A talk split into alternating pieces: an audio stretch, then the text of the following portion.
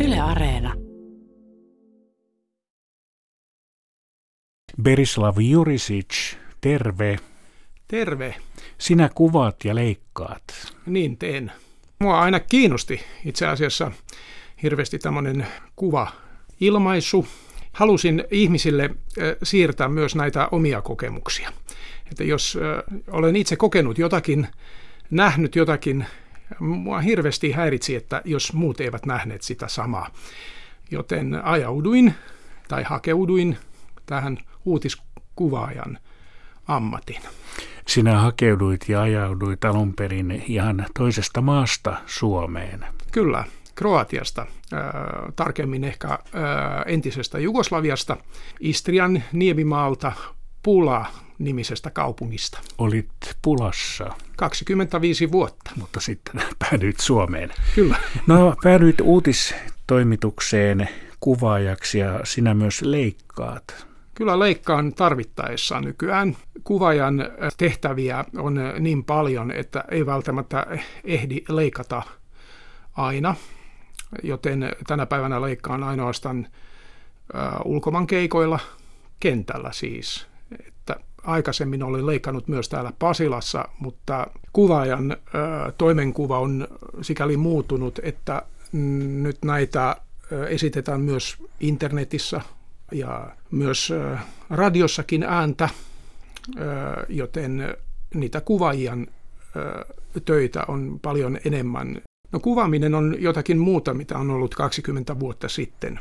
Nyt sitä pitää myös miettiä eri näkökulmasta. Niitä kuvia pitää tuottaa myös nettiin sekä videoklippeinä että mobiilitarinoina, pelkinä valokuvina – ja nyt niitä pitää tietenkin leikata, että jos mietitään, että puoli yhdeksän uutisissa on hienosti pakattu tämmöinen uutislähetys, sitä pitää kuitenkin valmistella ihmisten katseltavaksi. En leikkaa niin paljon kuin ennen, mutta mm, ulkomaankeikoilla yleensä leikkaan. Sinulla ei varmasti samanlaista työpäivää olekaan. No ei ole, mutta jotkut päivät kyllä muistuttaa myös näitä jo elettyjä, koska asiat toistuvat. No kerro nyt vaikkapa esimerkiksi yksi työpäivä, että millainen se on. Kuvauksia saata tulla enemmän kuin yksi, voi olla parikin kolme. Nyt sanotaan viime aikoina koronan aikana on aika paljon penlattu säätytalon ja valtioneuvoston eduskunnan välillä, mutta onhan näitä kaikenlaista, mitä uutiset nyt on. Joskus on semmoinen vähän köyhempi uutispäivä, joskus tapahtuu suuriakin juttuja. Niitä pitää kuvittaa ja kuvina myös esittää sitten ihmisille, että he ymmärtäisivät tätä jotenkin paremmin. Joskus kuvat riittää eikä tarvita paljon tekstiä. Joskus mm, tylsiä aiheita pitää paremmin kuvittaa. pitää tuoda sitä ihmisille myös visuaalisesti. Niin sinä olet myös olet ensinnäkin harrastanut musiikkia ja sitten sitä paitsi olet ollut radiojuontaja. Niin olen ollut, joo. Itse asiassa en harrastanut Ähm, vain minä olen ollut ammattimuusikko. Ihan suorastaan. Kyllä, joo. Olen soittanut klarinettia sinfoniaorkesterissa ja minun ammattini on nyt siirtynyt harrastukseksi. Mutta olen kyllä kuvannut ja valokuvannut ja äh, videokuvannut myös 80-luvulla ja, ja siitä harrastuksesta on tullut minun, minun sitten ammattini. Olen kyllä radiossakin toiminut äh, uutisten lukijana ja kuuluttajana. Eli olet kollegaa? Olen, joo. Että 86 maaliskuun 20. ensimmäisenä päivänä aloitin ja sitä tein sitten ihan vuoteen 1991, kun lähdin sitten, tai itse asiassa tulin, tulin tänne sitten muusikoksi. Kuuluttajavirana on Berislav Jurisic, joka leipätyökseen Ylellä kuvaa ja leikkaa. No, tuosta kuvaamisesta Sehän kuitenkin vaatii visuaalista silmää, että eihän mennä kai kuvaamaan ihan tuosta noin vaan, että otetaanpa tuosta nyt tuommoista kuvaa, vaan sinulla on varmaan jotain ajatuksia. No on. Tietenkin ensin puhutaan toimittajan kanssa, mikä on se aihe, miten siihen on nyt parasta valmistautua. No, valmistautua ja lähestyä tätä aihetta.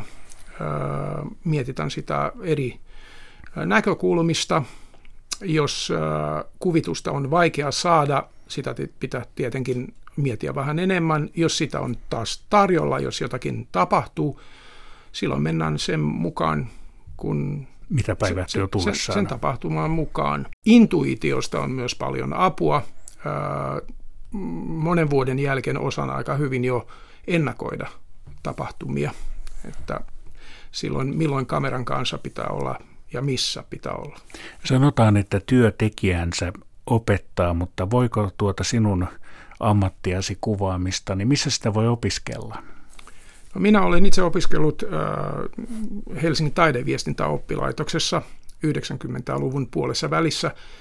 Koulu on tänä päivänä metropolia ja olen kyllä em, empinyt silloin, että lähtisinkö äh, taideteollisen korkeakoulun opiskelemaan elokuvaa vai lähtisinkö taideviestintäoppilaitoksen. Mutta mua aina kiinnosti uutiset ja semmoinen ajankohtaiset aiheet.